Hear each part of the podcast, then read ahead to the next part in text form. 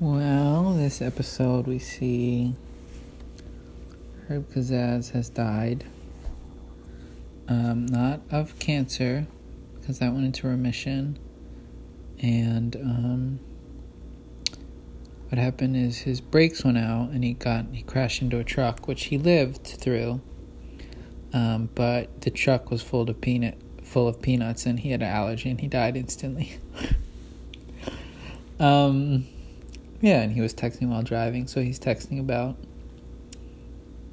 you know, I hope I don't hit this truck. I hope it's not full of peanuts.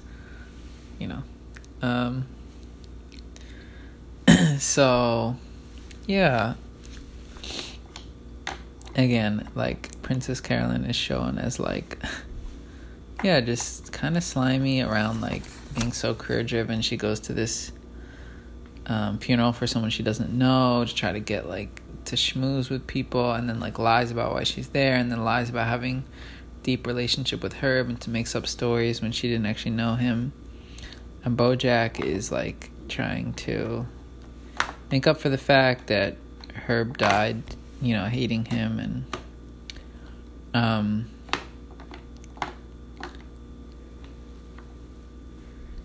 and Todd Todd finds some yeah, a lot of swag and confidence when he goes into the machine that transferred transforms Steve Urkel into Stefan Urquelle.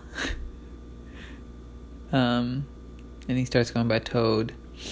And then at the end, he sees Bojack, and Bojack's just like, "Why are your, your sleeves rolled up? They look, they look stupid." and just like Todd's confidence is immediately gone, and he goes back into being uh, to not being confident. And I'm just like, damn, that is some real shit. Someone can just cut you down just like that.